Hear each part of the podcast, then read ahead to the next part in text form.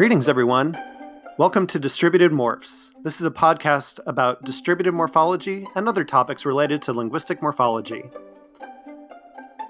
Today, we're going to be talking with Professor Heidi Harley of the University of Arizona. Heidi Harley is one of the most accomplished scholars in distributed morphology. She has well over 30 journal articles, monographs, and other texts. She is also a, a mentor and personal friend. This conversation discusses some of the core concepts of a distributed morphology and a range of other topics. I hope you enjoy.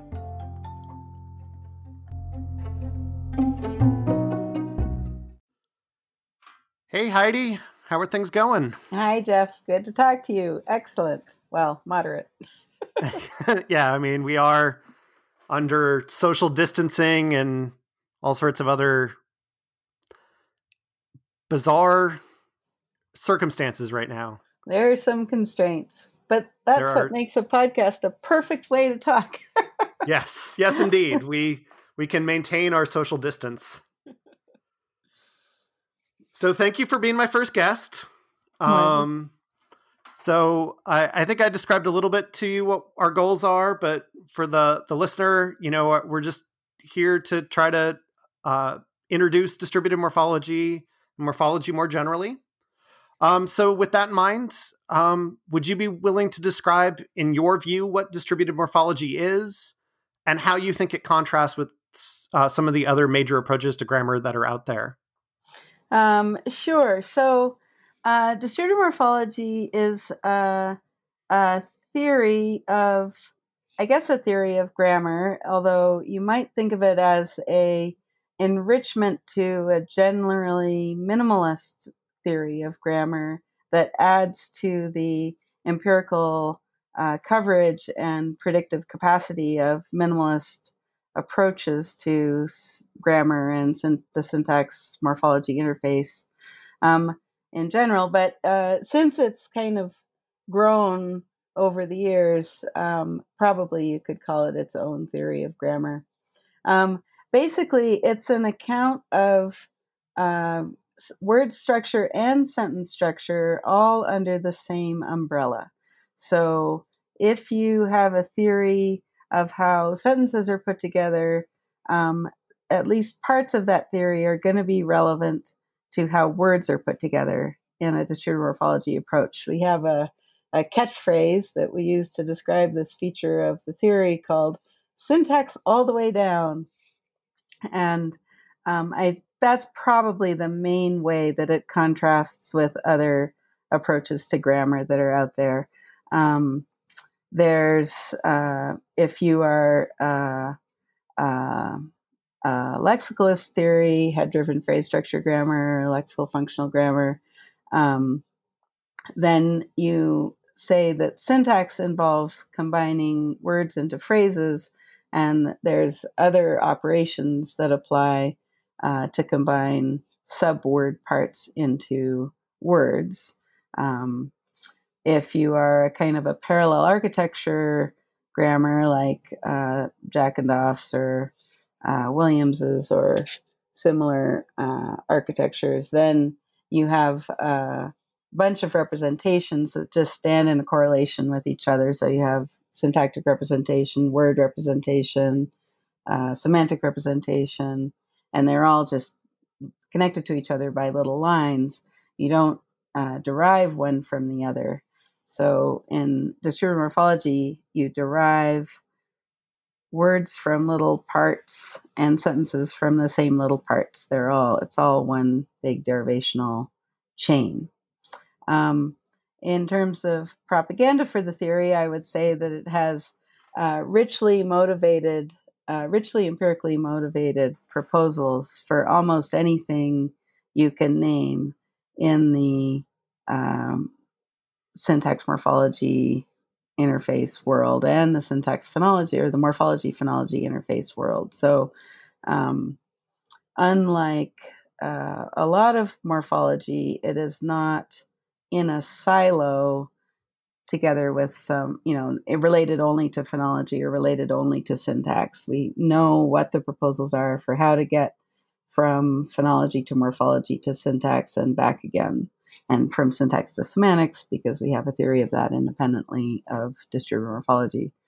So, uh, so I think that one of its strengths is that uh, you can trace a prediction from all the way from the phonology to the semantics and uh, data from all kinds of different domains can bear on your particular analysis.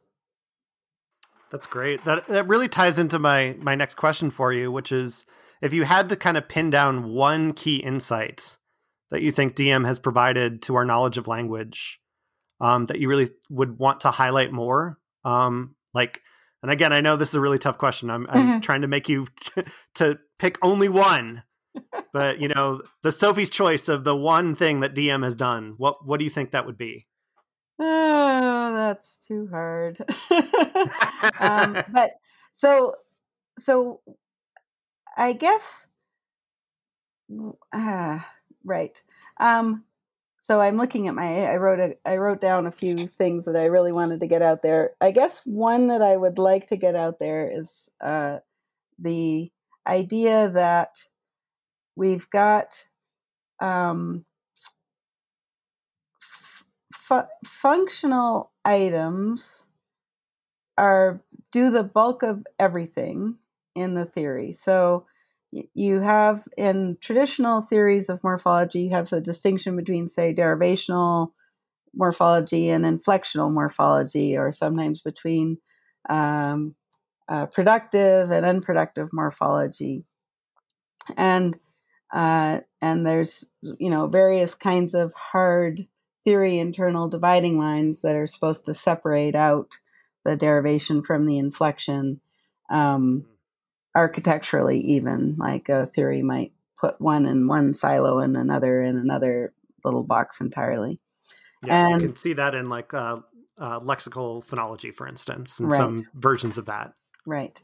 So um, so distributed morphology as part of its uh, adherence to its catchphrase syntax all the way down does not draw any such lines. So we have um, all morphology is morphology. Inflection and derivation are all under the same hood. They're um, um uh, in they're part of the structure building operations in exactly the same way. They're all part of the sort of inventory of syntactic formatives that the syntactic system uses to build structure. So there's all of those things, and then there's the quote lexical or uh, encyclopedic or um, root material, that thing, those things, the very core of every, um, you know, sort of encyclopedically rich or semantically rich, I hate to say semantically rich, but uh, sort of, yeah, nuanced piece of uh, verb meaning, of word meaning, um, comes from that root material, uh, which is that one is in a silo in distributed morphology, but it's not in a structural silo, it's in a lexical silo. The roots are special. They are something else. And then everything else is in the same box uh, and part of the syntactic computation. It's almost like you were preparing for these questions in advance. How could such a thing even happen? but uh, so one aspect of your research deals with the nature of roots. And I'm just curious if you could, you know, elaborate more on this. I know there's some some controversy uh, regarding roots about their nature, yeah. um, and you know, you have a lot of thoughts on this. I and have... you know, could you describe what it is, what a root is in distributed morphology, just, yeah. uh, so, and then we could build from there. Sure. So, um, so part of syntax all the way down means that uh, when you see uh, morph to adapt a term recently proposed by Martin Haspelmath for the thing that we used to call morpheme or some in intro classes. When you see a morph, uh, that's a terminal node in the syntax that has been, uh, you know, at, uh, put in there, at least 99% of the time, been put in there by virtue of a syntactic structure building operation. So if I look at the word atomic, for example, I've got atom that's one part. That's one morph in the word atomic, and ic. that's another part of part of the word. So atom atomic is an adjective talking about things that have uh, properties related to atoms. Um, so we know that there's a morph ik, and we know that there's a morph atom, and uh, that they've been put together by the syntax. Now we can look at other kinds of words. Uh, for example, electric. Um, and we see that morph ik there, and it seems to be doing the same job that it does in atomic. So in electric, that's things, you know, properties uh, related to electricity. Um, uh, but then we take that ik off, and what we're left with is electra, which is not a word on its own. Um, lots of things in distributive morphology that are not words on their own are going to have independent entries in the lexicon, and uh, they're going to be um, uh, listed as bound in some sense. They have to be part of a bigger thing in order to be illicit uh, utterance in the language. And electra in electric is like that. It's a root. So it's the root of the word electric. Um, it has its own meaning, but it doesn't necessarily stand alone. In atomic, atoms does stand alone, but it's also the root of the word atomic. So um, part of the implementation of the syntax all the way down uh, mantra involves positing a bunch of these things as uh, standalone lexical items uh, that don't have word like status. And those things, the roots, those are going to be where all the sort of encyclopedic meaning comes from. So, an electric the core meaning of that word doesn't come from ik. Of course, it comes from electra. So recognizing the existence of things like that, of roots like that, um, brings with it a bunch of questions like, how do you know what the meaning of electra is if you never hear it standing alone? Uh, how do you know what the meaning of cron is in chronic uh, if it never occurs on its own? So, uh, those are some of the kinds of questions that arise uh, once you really adopt the concept of roots in your grammatical theory. Yes? And there's also the question of uh, whether or not the roots have uh, sort of a, a, a lexical status uh, regarding, you know, whether or not they're nouns or verbs, which I think is something you've yes, focused that, a lot so of energy on so as well. Term, right. So in terms of theoretical issues, um, uh, there there is there are there are lots of various theoretical issues, and that absolutely is one of them. Whether there is category attached to root, electric uh, is a good example, and so is chronic for that matter, because electra clearly um, doesn't. Uh, doesn't have a category by itself, or it's hard to think of what category it might have by itself. If you want to make a noun with that root, you have to add, uh, you have to take electra, add ick, and then add itty to that for electricity. Or you could add on to make electron, um, but you can't just have it be a noun on its own. If you want it to be a verb, mm-hmm. you have to take ify, which is a verbalizing suffix, and add it to that. So electrify. It's the same root in all of those words, and yet uh, it by itself doesn't have a category. So the hypothesis that uh, that I've been pursuing, following you know the original distributive morphology proposals, is that roots actually never have a category until they compose with some uh, functional item that gives them a category. Uh, this is actually an idea that grew out of um, Chomsky's work in, in the 19 in the 1971 paper remarks on nominalization interestingly enough. Um, but uh, anyway, it's a it's a pretty hotly contested thing. So not all roots are like Electra.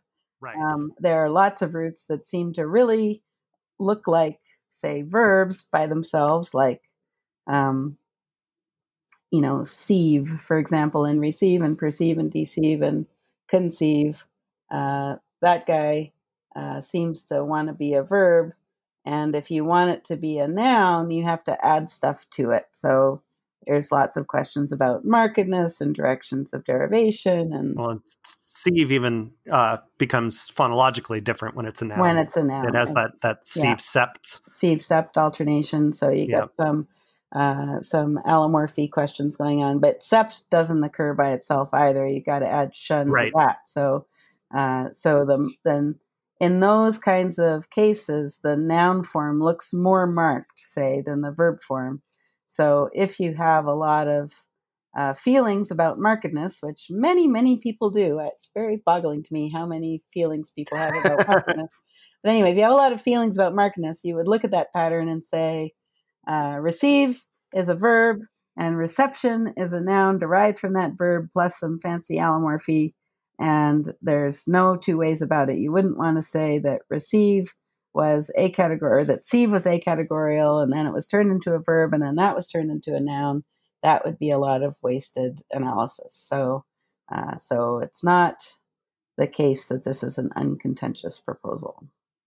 well i'm going to ask you a question now that you didn't prepare for because uh, but you've been using the the uh, the terminology syntax all the way down a lot. And uh, I know that there are some people that object to this because of some of the the operations that occur, uh, perhaps post syntactically, uh, Yeah. things like uh, fission, fusion, uh, readjustments, uh, even uh, things that might look more syntactic, like uh, uh, uh, uh, local uh, dislocation. hmm Um, uh, so, uh, how would you respond to critics of distributed morphology that say that it's not syntax all the way down because we have readjustment rules? Right. So it's a very good point. So um, the, I mean, readjustment rules are another category of thing, but let's just stick with the ones that really mess with the syntaxy representation. So you have your uh, like your your functional items and your root, whatever it is, and or multiple ones, and you smush them all together with using merge into a hierarchical structure. And that hierarchical structure is the input to both the morphological, phonological system on the one side and the logical form system, the semantic representation system on the other side. And what syntax all the way down tells us is that if a particular piece of structure is interpreted both at phonology and at syntax, uh, sorry, both at phonology and at semantics, it was built by the syntax. So it is true that distributed morphology has a ton of um, ways to trim and tweak the structure that syntax builds in order for a well formed output to appear in a particular language. Um, so those things obviously are not syntax all the way down, but we know what to expect from them. We know A, we should not expect them to have an effect on interpretation. We know B, they should not uh, be universals, so to speak. So there shouldn't be any impoverishment rule, for example, that is universally applicable in all languages. That would be uh, crazy. They should be language specific, well formedness driven kinds of expressions, kinds of uh, operations. Um, and then it's just a question. So let's say you know what the sort of ground rules are for proposing one of these uh, post syntactic pruning, trimming operations that you know shape up your structure so that the mouths of particular speakers are happy to spit it out. Um, then uh, it's just then it's just an empirical game. Like if somebody says, "I have a theory of this phenomenon that can uh, provide just as good empirical coverage as your theory with the extra, you know, add-on," then uh, you know the two theories can go head to head, and the you know the Occam's razor one wins. But Yeah. until you have a counter proposal for a specific empirical phenomenon, I don't think you can point to distributed morphology and just say a priori, we don't like that. That doesn't look good. Stop now. Give it up. Yeah. Um, you know, I mean, you can do that. People do do that, but uh, sure. you would. I mean, be, we do it with with other uh, with lexical approach. I mean, yeah. not exactly no. that, but I mean, yeah. we have reasons to to be suspicious that's of right. lexical approaches, but right. we do it with lexical approaches to a certain right. extent as well. And I, that's for sure true. And I think that you know the meaningful engagement comes when you look at a phenomenon and develop a counterproposal and engage with the literature on that phenomenon in the counterproposal. And absolutely. So, you know, distributed morphologists have not always been that great about this. A lot of us just have our heads down. We're trying to develop our own ideas as best we can, given the framework that we have. But uh, sometimes we look up and get involved with cross framework comparisons that are empirically grounded, not just uh, theoretically um, sort of pissing contests. yes. So let's talk a little bit about some of uh, uh, different empirical work that you've done, particularly your uh, field work on Yaqui. And I just want to know how this field research that you've spent uh, a considerable amount of time, time on has uh, influenced or changed your view of grammar, not necessarily just on distributed morphology, but in general. Um, so yeah, so I have been working on Yaqui, which is a Uto-Aztecan language spoken here in the Southwest, in Sonora and Arizona, and other parts of the U.S. Um, for now, I don't know, fifteen or twenty years, so a really long time since I came to Arizona. And um, I would say that the the main thing that that work has done for me as a scientist has been to make me extremely humble. So I can't even tell you how many times I have thought I knew what the heck I was saying and what was going on. And then, like five years later, I'll be going, oh, oh, that's what that was. So um, it's definitely an evolving state of, it gives you the feeling of being in an evolving state of knowledge. So that's one thing is it makes you feel very ignorant. On the other thing, on the other hand though, it has made me feel very happy and sanguine about some of the core results of theoretical syntax and theoretical morphology generally speaking. So um, when I first got to Yaqui, I looked at the case system and I thought, oh, hooray, I know what's going on here. It's just the way case ought to work. It just works perfectly uh, according to, you know, if Chomsky and Vergniaud had got together and dreamed up a case system, it would be Yaqui.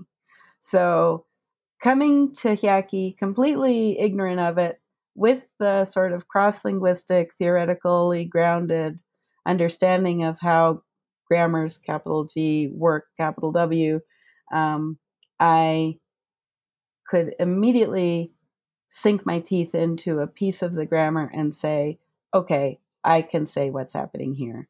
And that, having that to hang on to while I explored all the other weird stuff that I didn't understand at all, kept bringing me uh, hope and grounding my proposals in something that was pretty obviously a real phenomenon and a real analysis of something that I didn't even have to work for.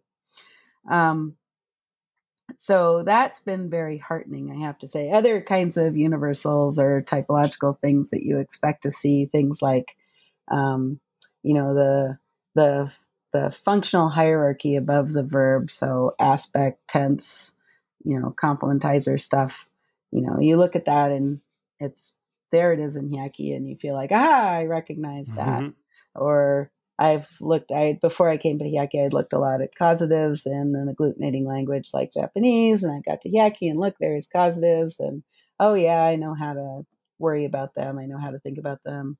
Passives, uh, more challenging, but at least the basic outlines you could immediately recognize what was going on. So, um, so yeah, so it's both humbling and encouraging to look at a new grammatical system and try to think about it in terms of your theoretical preconceptions. The one other thing I have to say that Yaqui has taught me is never say never. So, um, generative grammarians in particular are, you know, given to pronouncements about what's possible and impossible in language with a capital L. And that's good because that's the goal of our theory is to come up with a general picture of what human language in general can and cannot do. So people are likely to say, obviously, for this reason, we will never see phenomenon X.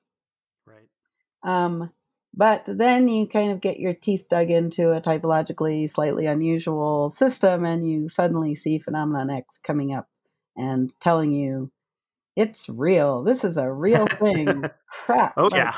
oh yeah. So so that's the thing. Like uh, the example that I can think of from my work on Hiaki that's like that is that um, there was a sort of a, a strongly worded statement about what suppletion could be within the distributed morphology framework. So suppletion could only be competition between items, uh, between voc- what we call vocabulary items. Um, and competition between vocabulary items, it was hypothesized, could only arise among the functional morphemes. So you couldn't mm-hmm. see competition at the root level.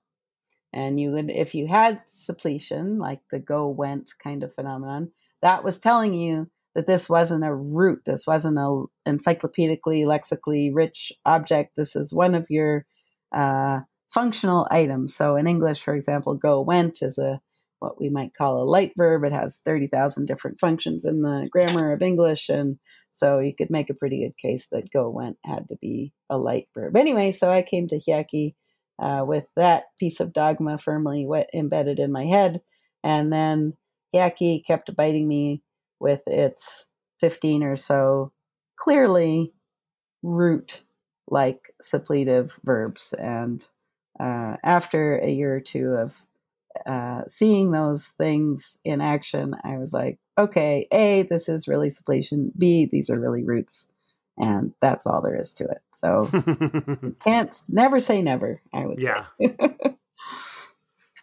that's great. Mm. All right, uh, one last question for you. So, as if we project forward into the next, you know, five, maybe even ten years, what do you think the biggest challenges are for uh, maybe young uh, scholars working in distributed morphology and other scholars just trying to work within distributed morphology? Well, for people trying to work with distributed morphology, there's a lot of um, a lot of uh, territory that I would hope that people don't have to refight. So, you know, once you have syntax all the way down, view a syntax all the way down, view of the world, would be nice not to have to refight that battle every time you write a paper. Like you don't have to introduce that concept and say, I'm going to adopt this idea. You just say, boop, morphology, I'm doing it. Um, and I think to a certain extent, we've gotten past some of that. But there, all of the sort of distributed morphology um, um, operations, these post syntactic operations, are coming under heavy fire, heavy fire from nanosyntax at the moment. So, uh, if you are a dyed in the wool, true blue nanosyntactician, then you start off with a fusillade of uh, statements about what you want a truly parsimonious theory of grammar to look like, all of which sound, are basically aimed at saying we're not going to do local dislocation. We're not going to do um, um, impoverishment. We're not going to do um, uh, fusion or any of that. We're going to instead try to live without any of those operations, which is great. Like, yeah, more power to you. Go ahead, live without all those operations. But I would hate for a product, an empirically rich, productive, distributed morphology analysis to run into um, reviewing problems that have to do with uh, sort of an a priori um, sentiment against a particular operation uh, that the analysis uh, employs, so to speak. So each one of those operations is motivated by you know a reasonable number of analyses that use it and yeah. Um, it's it's not the case i think that uh, maybe when you first read Halle and Marantz and you sort of see all of these um, capitalized um, operations flying in from out of left field, you think, yikes, none of this. but I think what people sometimes fail to appreciate is actually none of those things came from nowhere. It wasn't like they just leaped out of Halle's head one morning. They were operations that were that existed in the morphological literature starting from gosh knows when like Jakobson or a number of long they have long antecedents in the non-generative literature so all of those operations were designed before they got to distributive morphology to account for a substantial number of empirical cases and when they arrived in distributive morphology from the point of view of syntacticians reading that one paper of Halle and Marantz's completely out of nowhere, they already were motivated.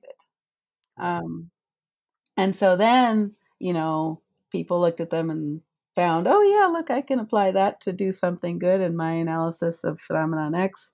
Or, oh, yeah, look at this can do some good typological work over here.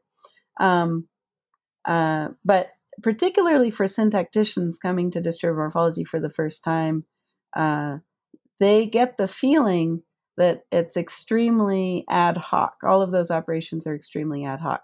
And maybe they are. They certainly don't look anything like the kind of um, the kind of minimalist mergey kind of operation or agree kind of operation um, that we have all been conditioned to um, uh, to value by uh, rhetoric about what a really good theory should look like from the minimalist perspective. Um, right. On the other hand, uh, there's in, within the minimalist perspective, there's room for a lot of quote third factor phenomena that can drive um, uh, irreg- let's call it irregularity in a system, and in the sort of world of, uh, say, uh, rats. What is that? Is it like grammar evolution, the stuff that Andy does? Andy Wedel, my colleague. Anyway, in the world of looking for sort of mm, um, evolutionary pressures, evolution is not quite the right word, but anyway, pressures on lexical systems uh, that are imposed by what you might call third factor principles, um, there's room for a lot of unusual stuff to pop up. And you could look at all of those add on things, or you could hope that they might, many of them might have sort of third factor explanations for why they're there. Right. So, so in terms of like intellectual challenges for young distributive morphologists, uh, I would like to see people ask those questions about those operations, like let's say that impoverishment is a real thing. Why is it a real thing? What makes it a uh, part of our mental grammars?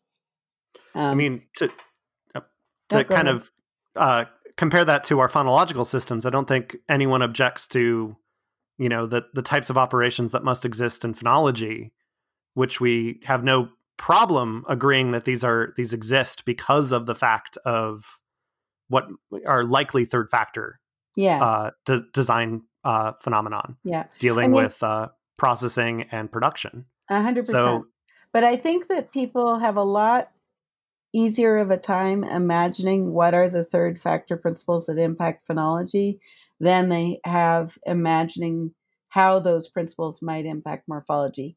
Just because phonology is so much more obviously connected to phonetics which is so much more obviously connected to factors about the motor system or factors about the um, you know the uh, uh, the humidity in the air or the altitude that the speakers are talking at. You know, you can just really see causal connections between the uh, external factors that impinge on phonetic realization and then to phonology, it's a little harder to see what the causal connections are uh, that impact the morphology.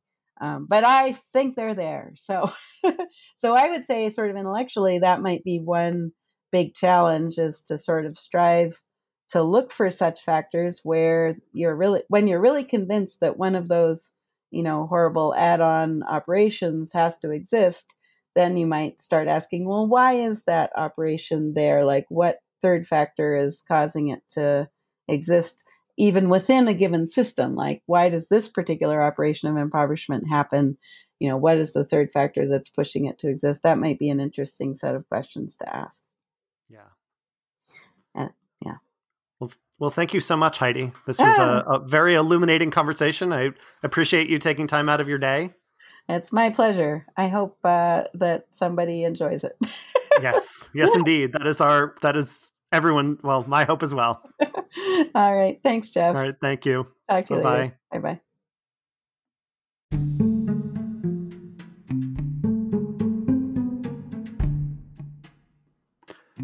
Thank you for listening, everyone. Please join us next time. We'll be continuing to interview more experts in distributed morphology and also working on a series of tutorials talking with students working in distributed morphology and other morphological topics.